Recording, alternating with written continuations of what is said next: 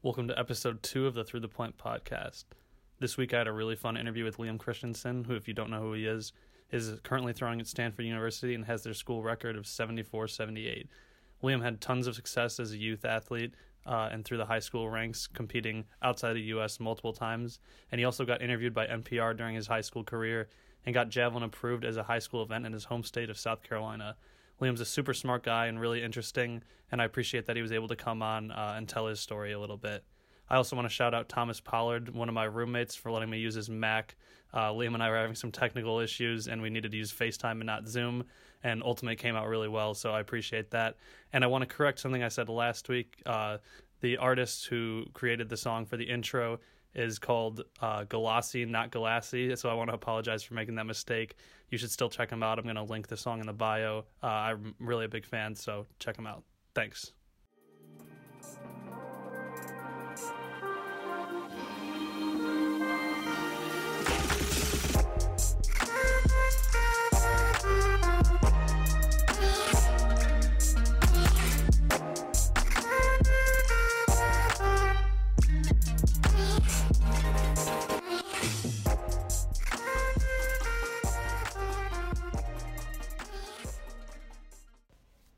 I'm here with Liam Christensen, uh, Stanford record holder, New Balance Nationals champ, and javelin diplomat is what I would call him. Uh, Liam, thanks for coming on. Yeah, thanks for having me. I think I just want to start with how'd you get into throwing? I did some non creepy research about you, uh, and it said you started throwing at age 13.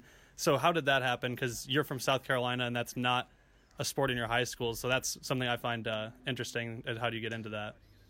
Yeah, so when I was um, 12 years old or so, I think I kind of got really interested in going out to the track because I was growing up. I was always kind of interested in following what my brother did. I have an older brother; he's three years older, and so, um, like when he started playing the piano, I, I started playing the piano, and then he started doing track, and I wanted to do track. So, um, it ended up he started doing track when he was like 15 years old, I think, at the beginning of high school. Um, so I was 12, and I and I went out there and I started doing like all the events. You know, got really involved in the 800 and and uh, somebody tried to get me to throw the javelin when I was like 12, but I wasn't allowed to throw the real javelins. I, I just had to do the TurboJavs. So mm-hmm. I was like, nah, I'll, I'll, wait a little bit because I wasn't too interested in throwing those uh, those TurboJavs at the time. Um, but yeah, I just kind of started when I was 13 um, and just kind of stuck with it. Was this through like a club or something? Because uh, someone just in the area, like, I don't know many people introducing javelin to 12 year olds, but uh, that's yeah. definitely an interesting start.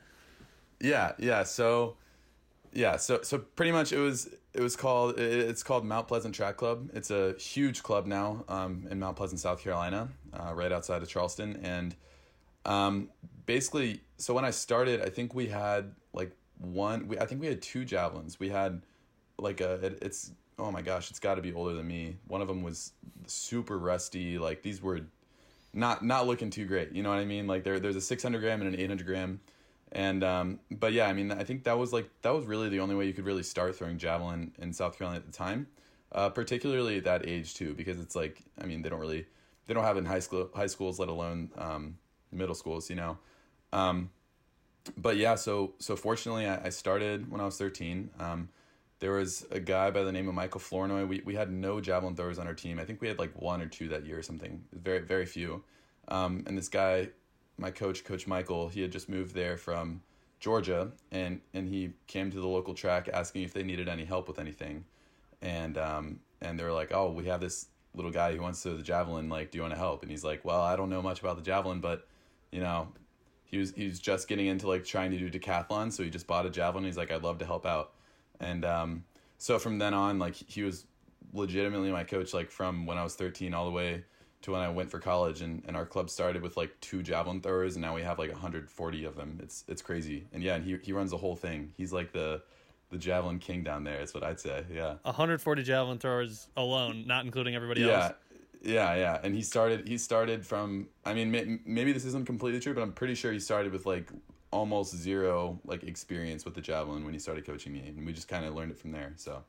Yeah, that's absolutely nuts. That's what I was going to say next. Was that's like you're 12 years old 13 years old just learning it yourself and this guy's learning yeah. right along with you it's like the yeah. saying about like a teacher just reading the lesson plan one day before the students need to do it and that's all he needs to know i guess but yeah, uh, yeah. Uh, that's no, pretty it, funny it was crazy it was super super cool. Yeah.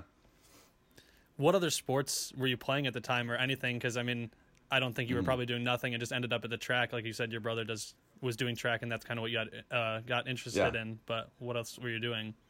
Yeah, so so every time every time I've talked about this, my mom gets really mad at me because she hates it when I make her seem like an irresponsible mom. But I, I swear, at least I think this is true. I'm I'm pretty sure like one of the main reasons I actually joined track in the first place is because I was really into soccer at the time, and I think I want to say like my mom might have forgot to sign me up for the soccer team, and uh, and then my brother was doing track, so it was like, oh, why not? Just like put him on the track team.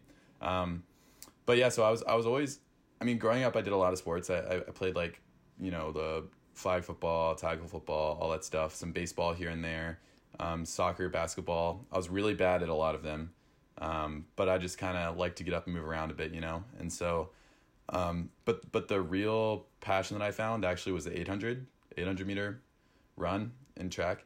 Again, my brother did it, but that was like I don't know. I, I think that was like one of the most enjoyable sports for me, just because like or, or events I guess in track, um, just because it was like the the feeling that you get when you're coming around the track after like two laps. You're coming down that last like 100 meters. I mean, there's nothing worse than that feeling. I was gonna say then I can't in the work relate and you to get it this. done. Yeah. yeah, yeah, but but yeah, I mean, so I I played a lot of sports growing up, but then um, by the time I was like thirteen, I was pretty honed in on track, and uh, um, or I guess really when I was like fourteen or fifteen is kind of when I got pretty serious about it, and and so I I, I ran the eight hundred and threw javelin from kind of then on.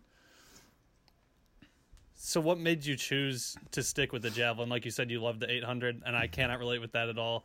I've never run one, and I don't plan on ever doing it as I'm getting uh, older. But was it just like I'm really good at this, I want to stick with it, or what was the deal, or how were you at the start? Were you really good when you immediately uh, picked it up? Yeah. Or Yeah, so no, it's actually really funny. At the start, I I mean, looking back, I have no idea like how how I really was, but I'd say I was actually pretty bad at the start. Like when I was I think my first meet, I threw something like 17 meters or something like that. yeah, right? I know. And then the next meet I threw or like I think later that year I got up to like 28 meters and and then the year after that I think my best or no, wait.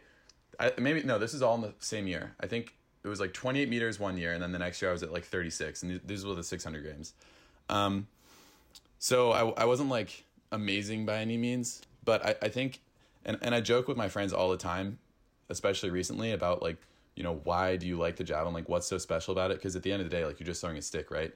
But I, and, and, and I think when everybody says that it's like a passion, like that buzzword now, it's just like, oh, it's, you know, javelin is more than just throwing, like, it's a passion. But, but I mean, the more you think about it, like at the end of the day, like that's that's the truth. I mean, there's something really beautiful about um, just the the way you kind of almost like put a little bit of like life into this thing and, and just kind of let it go and just watching it and like that feeling that you get when you hit a javelin and it just goes right through the point and just kind of goes.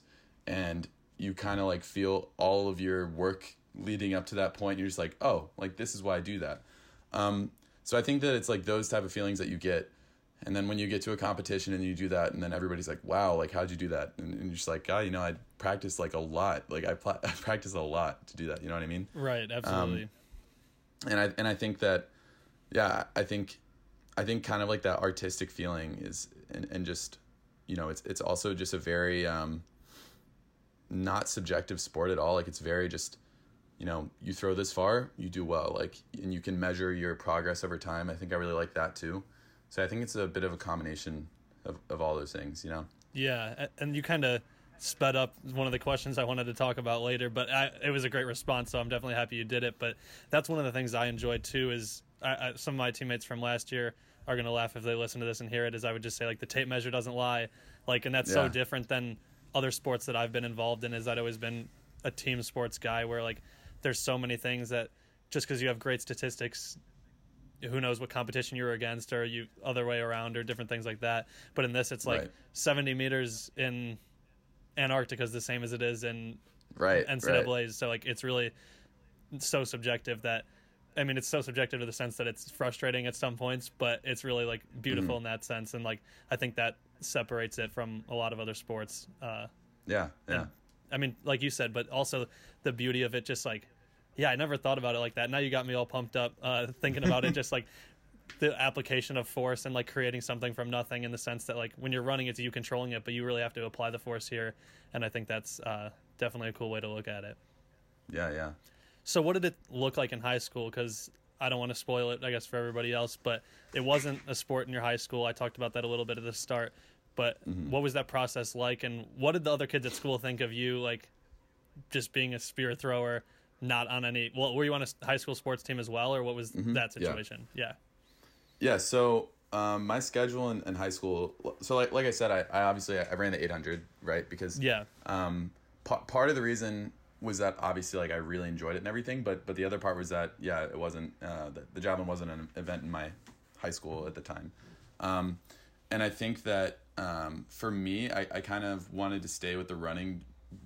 In addition to all the facts of just like oh, it's like so hard and it's really I don't know, I just loved it.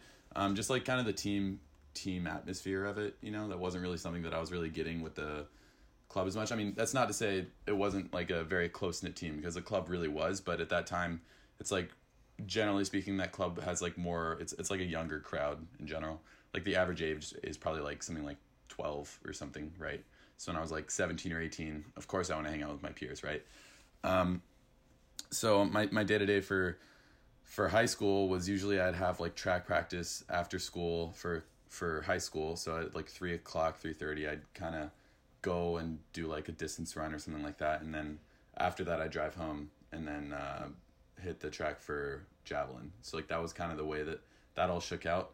Um, but yeah, it wasn't like it wasn't super weird. It was just that nobody kind of really knew what the javelin was. Like people are like, "Oh, you do the javelin. That's like when you run and like stick the pole in the ground." And I was like, "Yes, yes." And they're like, "And then you jump over a bar." And I'm like, "No, that was, that was close, but not quite." Um, but so yeah, so, so I mean, nobody really knew exactly what it was, but um, but sometimes like when we'd have home meets or things like that, like people would come out and check it out, and, and they thought it was pretty neat. But uh, but yeah, it was it was pretty. Um, yeah, nobody really understood, I guess, kind of what was going on there for a while. Yeah, yeah, definitely. Uh, I got I have an aunt that calls it jousting, so I think I, I got uh, another person that's messing it up just like that. It's like it's close to the stick in the ground, but not exactly that stick in the ground. Mhm. Mhm. So, what was your? We were talking a little bit off air about like the New Balance circuit, USATF, AAU, all that stuff. So, can you kind of sort that out for me? Because I'm I'm new to it as well. What was that situation like when you were in high school? Yeah, so when I was so so I guess to start like when I was like 13, 14, 15, all those years like the primary focus was like the USATF meets. I was never really into AAU from but from my understanding, I think they're pretty similar. Um, but the USATF meets you have like the you have like your state meet, your regional meet, and then your national meet. Um, and you just kind of go up hitting the qualifying marks from there and, and you can go to the national championships and everything. So um, I did I did USATF meets um, probably from when I was yeah when I was thirteen to I think eighteen. I think I did it like all the way maybe except for like one year um, until I graduated. Um, and then along the way, so like that's like the Junior Olympic National Championships or whatever. I feel like there's like twenty different things called the same thing. Um, there's like the Hershey Youth National Championships, AAU National Championships, like USATF. There's just like a whole bunch of them, right? Um, but so there was that, and then somewhere along the way there, I think when I was like 15 or or something like that, I heard about New Balance for the first time, and I didn't really understand what New Balance was because um, the USATF meets are obviously it's just club based, like it's it's not like a high school thing, and and I knew that like there were high school throwers in, in different states that had high school meets, but I didn't really understand what New Balance was. And then as soon as I did, I was like, oh, let's go to New Balance. Like that sounds hype. Um, so then yeah, so then we started going to New Balance when I was I think the first time I went was when I was like 15 or something. Um, and then I, yeah, so I went my sophomore, junior, and senior year, I think. Um, and that was that was a blast. That was a really good time. Um, so yeah, I, I won like two years there, and, and that was great. And then um, one year I went to the junior championships, which is the U twenty one for USATF, not connected to Junior Olympics or New Balance or anything. I don't know. Um, and then that was that was really fun there too. So, so yeah, those are there's there's a ton of different meets that are all called the national championships, but um, but yeah, they're all pretty different, I guess. Yeah, I was gonna say they need to start getting a little more creative with the names on them, but because they're Yeah, junior yeah. everything or uh, whatever like that. Uh, and yeah, don't discount yourself. Just sliding in there that there was a couple New Balance national championships. I posted a video uh, on the page the other day, which actually I think is the second or third most liked video I've had. So Ooh, let's I go. mean, it, the account's still building, but I mean that's pretty good at the start. So people people were definitely digging that. Um, yeah, that throw killed me. yeah, yeah. yeah. Yeah. What was so after New Balance National Championship? Obviously, that's a huge win and uh, a big, big championship. But in your area, what was the competition like in your area as you built up getting to that national championship? Oh man. Um let's see. So that's around June, I think, right? So I think um I don't know exactly what I did my sophomore year. I, no, I, I know I got like six at New Balance or something, but I don't think I really was doing too much before New Balance because I think it is pretty early in the year. But um, obviously, since there aren't really any high school meets um, in in March and uh, April in South Carolina that have the javelin in it, um, we just kind of had to like pick a few special trips and just like go to different places that would have these meets. And like there were some club meets that I would like throw in too. So there was like uh, sometimes I, th- I think my first meet of the year was either I think my junior year I opened up at like uh, Penn Relays or something, but then like there was a bunch of times where they'd have like the the Citadel. It's a college in Charleston, and they'd they'd have like some meets near our track, and, and so I just go out and throw at them. Um, that's actually where I met Capers Williamson. Yeah, he's going to be a guest in the future, which is funny that you mentioned him because Kevin Yeah. also mentioned him in the last one as well. So Capers, I guess, is pretty popular guy, which I'm I'm excited to hear from him. But Yeah, he, yeah, he's a great dude. I mean, we met like we met when I was I forget which year it was, but I was young and we were out on like this field for a Citadel meet and it was super muddy, like awful conditions. Everybody had inch long spikes and it was just terrible. And then Kid was just chilling in the corner. I was like, "Oh, who's that guy?" I don't, I don't think he was actually throwing that day or anything like that. But then someone is like, "Oh, like that's Capers Williamson. Like, you know, he drops bombs." And I was like, "Oh, let's go! Like that's that's sick." but um, but yeah. So for the most part, it was it, it was kind of weird because it was like everything leading up to to June. There was no like huge like really um like challenging meets. I guess like the, especially in a state where it's not in high school. It's like you go to meets and sometimes there's like three or four, six people, something like that, and it's not like you know like a very it, it, it's hard to kind of get like super amped up when right, when it's just like in the middle of nowhere, terrible conditions, something like that. Um, but yeah, I, I- I think they're they're like getting to be more meets like earlier in the year now, luckily. But but yeah, that was definitely like a little bit of a challenge for sure. and I think that uh, leads into one of the interesting things, or most interesting things I found about you was, well, last year I had to write for a journalism class something of, it was just a topic about I think anything I was passionate about or something like that, and I was uh, looking up research about uh, implementing javelin uh, into high schools in the United States, and I actually found your interview uh, with NPR, and that's kind of what got me, I guess, interested in going on that paper. Uh, so how did that process come about? Where you're going from in the same year as winning New Balance Nationals, you're also getting interviewed by NPR about implementing javelin as a high school sport. I mean, how did that contact even happen? Because that's not not a small uh, podcast or radio station to be reaching out to you. Yeah, yeah. Um, so the way that happened was I think that I think I think I like I had my thesis or something. So like that that was my thesis project for my school because like we're required to have like a thesis at our school, and um and I was interested. I was like, okay, well if I'm gonna spend a year working on a project, like why not do it something about like I'm really passionate about, right? Um, so that's kind of how I got started there. Um, and then from from that, I think somebody from like the Post and Courier, one of it's like a Charleston newspaper, found my paper and like wanted to talk about it. And I think they did like a short thing, and then that's how NPR found out about it. And Okay. they con yeah, I think they they contacted me through um, the newspaper station from that like did the original thing, I guess if that makes sense. Um, also, the NPR interview was very funny because I I remember Scott Simon was a guy like doing the interview and he asked me this question and the way he worded it, I thought he asked something completely different. So I made myself look like a complete fool, but it's fine. Um, but yeah, so so that that was that was pretty interesting and and I guess like the the reason I kind of wanted to do that paper is just because and, and, and I heard this when you were talking to Kevin too in, in his interview episode one. Um, there's there's oftentimes like this story of just like oh I got really lucky um, like I came to javelin and, and it was super lucky and stuff right and and like I'm in the same boat because I had this guy that moved to Georgia who ended up coaching me like five times a week for like six years straight. Like it's just crazy, right? And and uh, and the the odds that I would have came upon the javelin otherwise are like probably so slim. And I think that if if I had it in my high school, like who knows, like maybe it would have happened too. But the, I mean, on the one hand, you have like all the opportunities that can come from it, and I understand like that's going to be different for everybody. But but I think like the value that you get from doing this type of sport, there's just something about it that I think there's just like a lot to learn from it. You know what I mean? Like everybody says that you can learn a lot from doing sports growing up, and I think javelin is no different. Um, I think there's like a lot of space to to grow there, and so I I guess I just really wanted, I wanted people to like be able to not have to get super lucky and have this like crazy story of how they got involved in it and just kind of get exposure earlier on.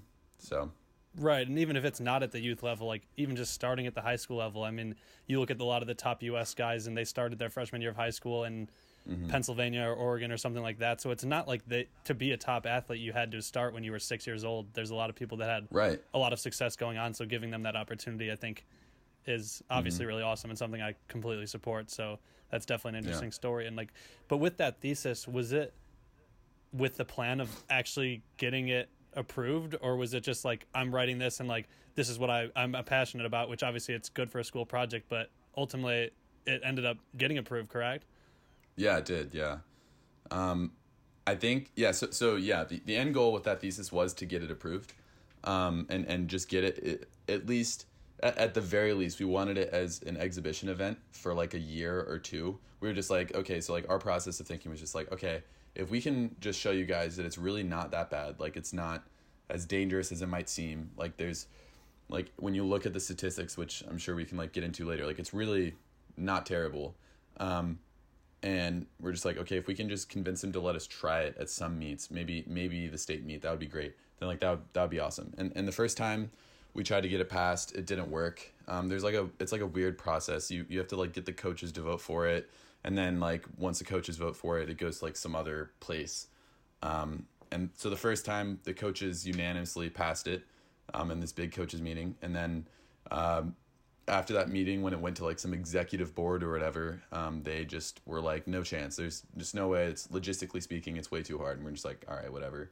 Um, but then luckily, I mean, the next year the they brought it up again. I wasn't there unfortunately, but they brought it up again. I think I was already in college at that point, and um, passed the coaches again. And then they had like a more robust plan, I think, going in, and more people wanted it to happen. So when it got to like the executive level, they were just like, okay, like yeah, we can we can do it. And then I think they decided to implement it as like an exhibition event for like two years, and then to roll it out like fully after that, or or something like that. So so basically, it wouldn't be a scoring event at the state meet for a few years until like it gave all the schools enough time to kind of adapt and and get their javelin program going like properly. Right. So. So, yeah. What was some of the? I mean, I guess it passed unanimously with the coaches, but what was the type of pushback you heard from those executives or the top level people? Like, what were the reasons that they didn't mm-hmm. think it would be safe or proper? Yeah. So a lot of it was just the the simple oh you know we're throwing a spear. That's scary because spears can hurt somebody right? Um, and so which i mean like I, I wish you could just show somebody some numbers and then they just believe you but but obviously like that doesn't happen that often. I mean it does sure but like accidents happen all the time. But if you set up like the right safety things and like those those won't happen. But but yeah so i think those were like that was the biggest concern. Um after that, it was that, um, and th- and this is a very valid concern. It was that like there, if you're going to implement it as an event and you have a bunch of kids, like you need to have a coach that knows what they're doing, right? Because, um, and this is what I found in my research paper: the like huge majority of injuries that happen from javelin have nothing to do with the throw itself, but the training that goes into it. So like if you're doing like some sort of lifts that like you just you're lifting too much or like doing some exercise too much, like you're gonna get like a strain or a pull or you know something. You're you're gonna mess something up. Um, and i think this goes across all sports but for javelin in particular like you got to be careful with like how you train for it right? So i think like that was a big concern. And then finally i think the the next one was like something to do with just like schools didn't want to put out the money to like buy runways or javelins or things like that but then we were just like oh i mean you don't have to have a runway. Like you can start with grass and maybe build your way up there eventually. And then there's all these other different like uh, cheaper runway materials that you can get too that that are also very effective. So it was really like a matter of kind of just showing showing them that it's like not only like can you do it, but it's it's just like the the more important like thing to be asking yourself is like you know is this going to benefit our kids? You know what I mean? And and I think at the end of the day, like hopefully that's what they realized is that is that it would, and I think that's why it kind of got passed.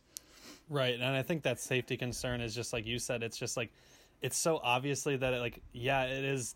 I guess dangerous just by looking at it, but in terms of like other sports, in that same paper I talked about earlier, it was like all the throwing events over the past 35 years had a number of deaths. I can't remember the number, but then like in football, high school football alone in the past mm-hmm. year, it was like twice the number as the past 35 years there. So talking about like that type of concern, but it is interesting to hear them talk about the training, and then I've also heard some stuff about cost. But like that's my same thinking as well. As I yeah, I mean it'd be nice to have a runway, but you're not losing on the experience necessarily just because you're using grass. Like it's not ideal, but if everybody's using grass in the state, then you don't really have that much right. of a, a disadvantage. So I think that's definitely interesting. But I never thought of it in the way that just like yeah, you need a proper coach, and obviously people have different opinions on what a proper coach is.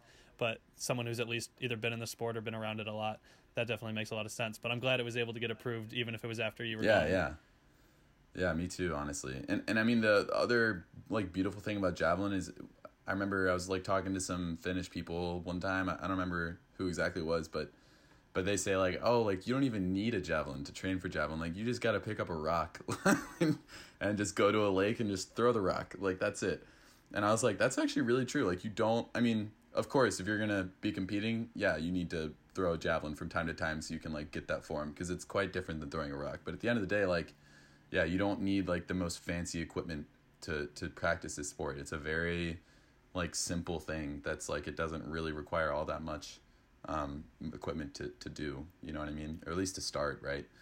Mm-hmm. So. Yeah, not much equipment so, yeah. at all in the sense that you could really go to an open grass field, buy a hundred or two hundred dollar javelin that's not the best, but something that you can afford and really just begin and start throwing it. Like there's not much else that goes into it. Whereas something like hockey or baseball, like baseball bats, the best ones are going for four hundred dollars oh, yeah. a piece, and yeah. you get one a year or something like that. So I mean, in terms of that, like yeah, there's really not much barrier to entry to it, which I think, like you said, having that for people that are younger, like they could go do that on their own pretty simply and in a in a safe manner as well, which is uh, obviously an important part of it. Right, and then and then also the this is something that like that's crazy. I, I don't know if I made this very clear in the paper. I know I definitely didn't make it clear in like the NPR interview that we were talking about earlier, but the stats like on injuries themselves from javelin, I think like from like 1982 to 2011 of all the throwing injuries that have ever happened in that time in high school, I think uh, there's like some demographic. There was like zero deaths. There were some pretty like gruesome injuries and stuff, but from the javelin in particular, like there was no deaths like whatsoever, um, which is crazy. And then you have like in terms of like shot put and discus, there's like some pretty brutal like people getting hit in the heads and it, like goes into detail on like these reports and it's like kind of crazy. So so I mean yeah, just in general too like that that uh like stigma of just like oh the javelin like super dangerous you know all, all these things that like people talk about it's dangerous expensive like just not good like i don't really see where it's where it's coming from but i don't know yeah absolutely and the shot put and discus are the ones that are approved everywhere and it's yeah, like but right. it's not it's not blatantly dangerous but i mean a ball that's i don't even know the high school weight i mean at the college level 16 pounds if, yeah if you get hit in the head with that you're pretty much in trouble but uh, yeah. yeah. so that's definitely definitely interesting way to look at it and i did not know that statistic so uh, i'm glad to hear that at least too but mm. i think you would uh, this is a little bit off topic but there was like an article i'm sure you saw it maybe last year, a year and a half ago. I think it was at University of Georgia, and it was like the headline was like mm-hmm. "Runner impaled by javelin," and then it's like if you yeah. read into it, it was like it was just stuck in the ground and someone ran into it, not the sense that it was like an errant throw that hit somebody in the field or something like that. I, I think I hope I got the story right, and no discount or disrespect to the runner, but it's just like that headline just is a, a clickbaity way to make it seem like javelin's really more dangerous than it is when it's any he, could have run into a bench and had the same injury. Like that's not yeah, necessarily. Right. Yeah. Right. I mean, yeah. So so that's yeah. That's. I mean, that just goes back to the like if you're going to implement it, like you have to do it right, and and I think that like obviously I, I laugh not because it's funny, but just because it's like surprising almost. It's like how does this happen? You know what I mean? Like if you're if you're properly setting up a javelin sector, there is no chance that somebody's going to to run into it backwards unless they're like officiating and they I don't know an accident happens, right? But but at the end of the day, like if you have this field flagged off and you're making sure people aren't going in this area where javelin's going to be, you have like you know whatever 28 degree sector that it's going into. That's a pretty I mean, if you have it flagged off, it's a pretty like certain. It's like okay, yeah, don't go here, and like you probably won't get hit. Um, and of course, I think like at one of those international meets a while ago, I know like Tero Pitkämäki hit somebody as well, and, and like those things do happen. But yeah, it's like it's all of those stories are just purely it's like somebody runs into it backwards or or somebody like it's it's all just the these careless things that can be completely avoided if you just like know the like have like at least a baseline of like proper etiquette about how you should be around javelins. Right. Um, yeah. All right, so getting on to I guess a happier topic now. With all those national championships and the success you had in high school, what did that recruiting process like how did that go? I guess obviously you ended up at Stanford, but what was that like?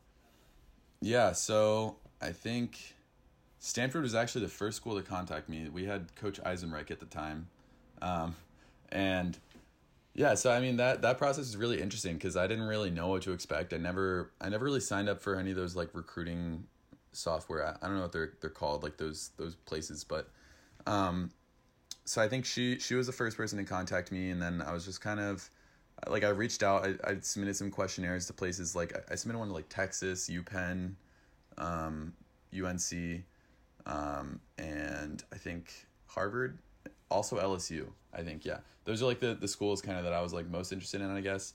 And at the time, I think Texas had like Ty Sevin. I sent him an email and um, it was actually really funny. I was like, oh, um, I'm interested in you know, potentially like learning more about Texas and your program and stuff. And I think he sent me like two words as a response, like no punctuation or anything. It was like, all right, well, obviously I'm not going to Texas. Yeah. um, and then, uh, but then from there, uh, I, I knew Jeff Gorski a lot. I worked with him a lot, um, training in high school. And so the appeal of going to UNC was really cool just because like I knew that he was going to be working there and like pretty, pretty soon after. So like working with him, that sounded like awesome too.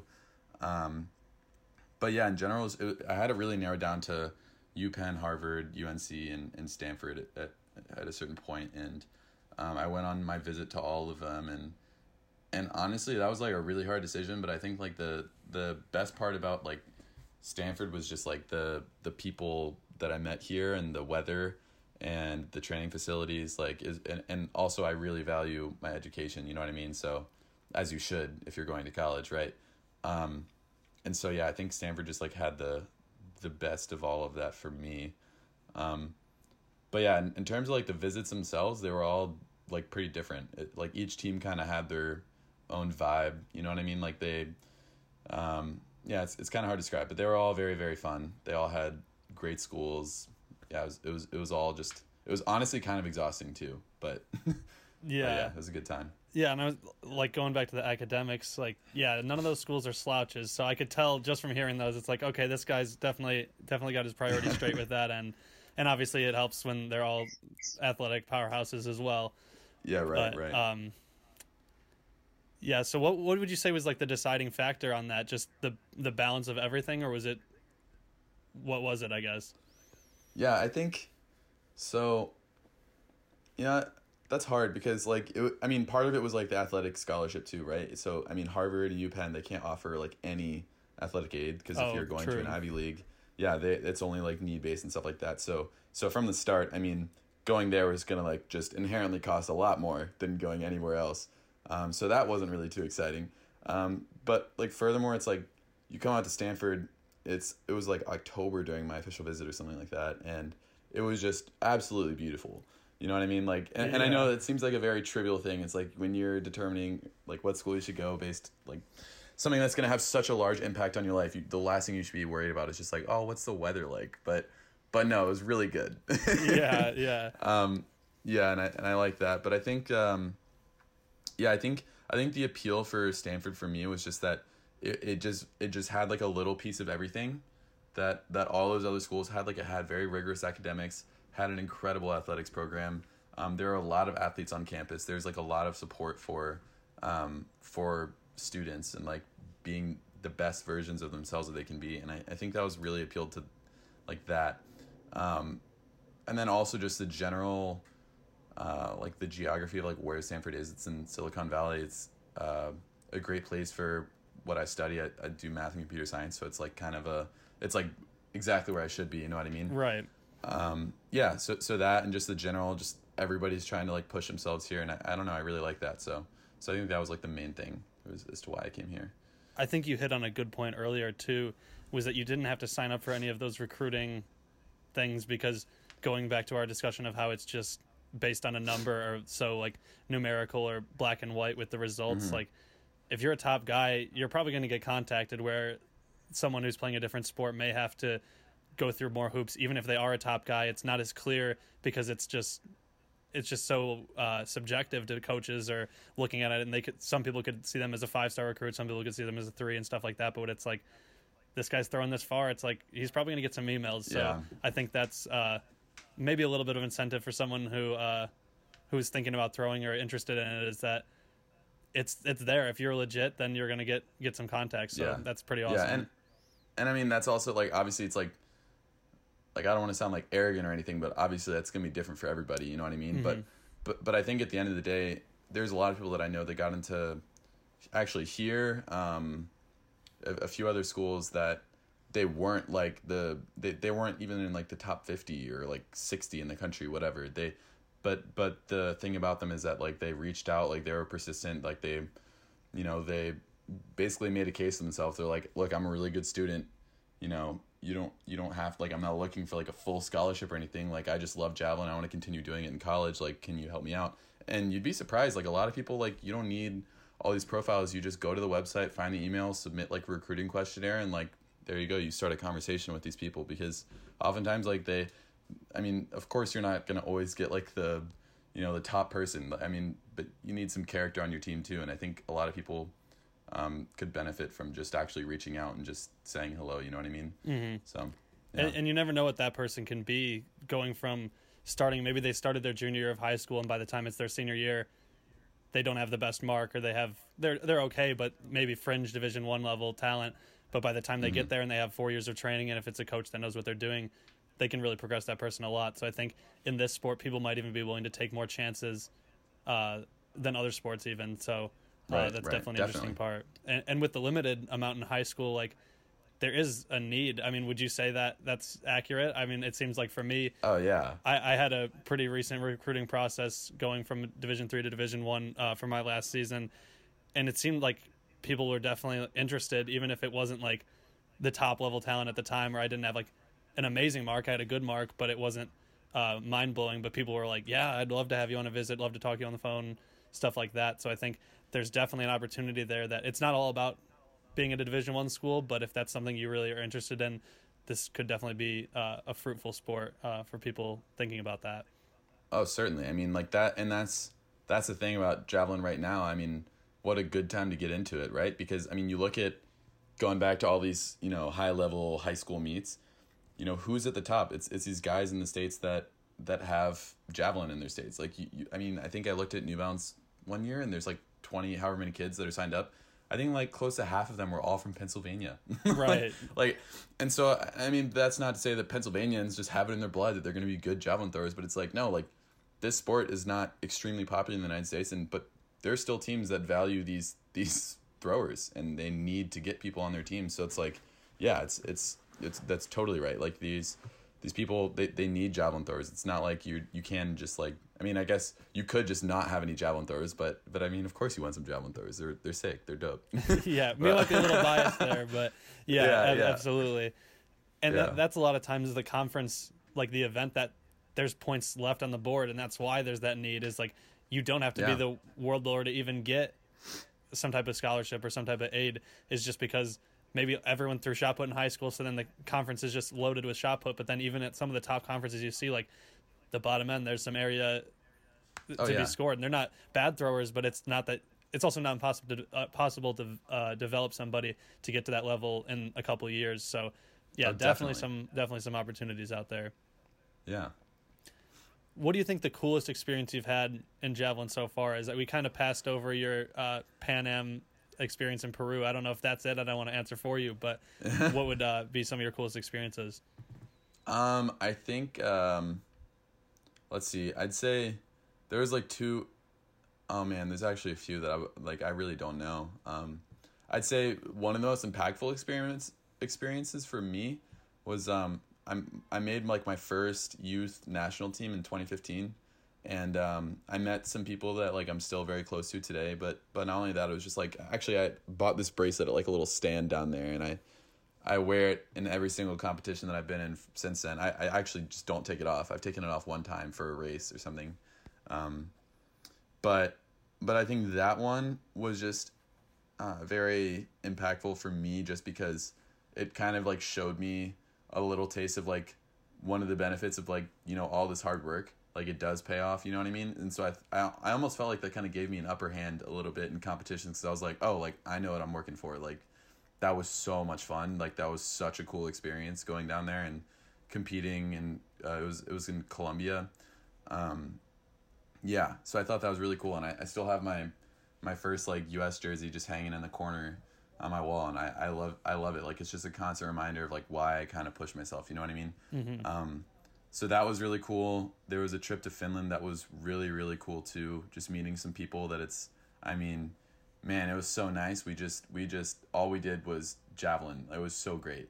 And just being in a place where everybody is just you wake up eat some food you you go throw a javelin you chill in a sauna go in a lake think about javelin a little bit more, dream about javelin, wake up and throw javelin. Like sounds like a lot, and maybe it would be long term, but it was that was really nice too. Um, just seeing that there are some people that care that much about the sport that it's like they they're literally dedicating their lives to it. Um, yeah, so that was really awesome. And then the last thing that I thought was really cool was we had like a trip to Cuba one time, and that was pretty neat. I got my butt whooped by um, what's his name? It's Guillermo something Guillermo. He's like a Cuban javelin thrower. Um, I think he's like almost forty now, but he absolutely destroyed me. It was, but it was really fun though. yeah. yeah. How did that trip uh, to Finland get set up? How is that? Like, I didn't even know about that one at all. Was that a meet or was it just like a trip or what was that?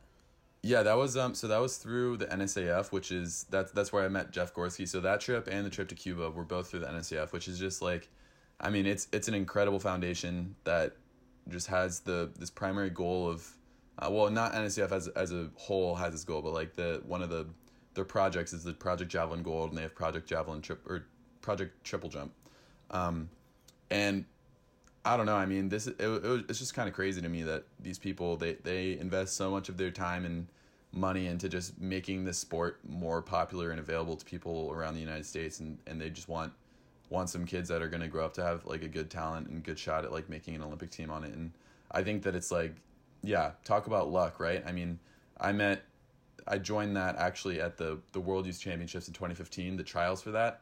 Um, Jim Spear was was at that and he saw me throw there and like that's how I how I joined that program. But I mean, yeah, they they that group has brought me so many experiences that I will, will never forget. That yeah, I mean, it was it was just incredible. So.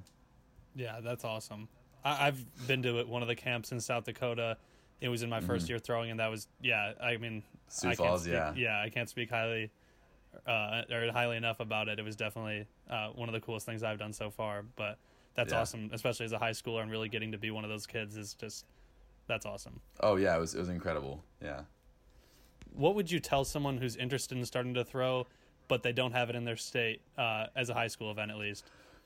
I mean, I really do think that it's it's very important to have a coach. I think that um, at the end of the day, like you do want somebody looking at your form because it's it's hard to just learn this.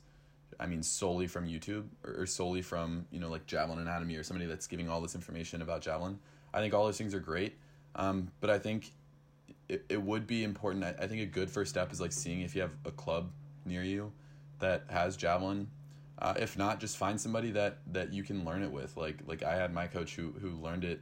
Like I mean, ask ask your dad or ask a friend. Just like get somebody that will give you like a watching eye and kind of like do it with you a little bit. Um, but I think in terms of just like trying to get somebody to if, if you want to start, um, it's gonna sound silly, but just like start training your arm a little bit. Like get, get some get some medicine balls. Like look up, go to YouTube. Like look up the internet, find all these exercises you can do. Buy a javelin if you can um, and just get out there and kind of start having fun with it a little bit. Um, and sign up for some meets, meet some people there. That's always a good place to see like who's coaching who, and you could maybe find like a coach there if you want. You know what I mean?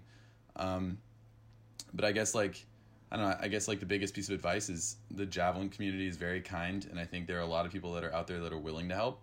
So I think if you want to start throwing javelin, there is a ton of resources out there that can help you get started along your way.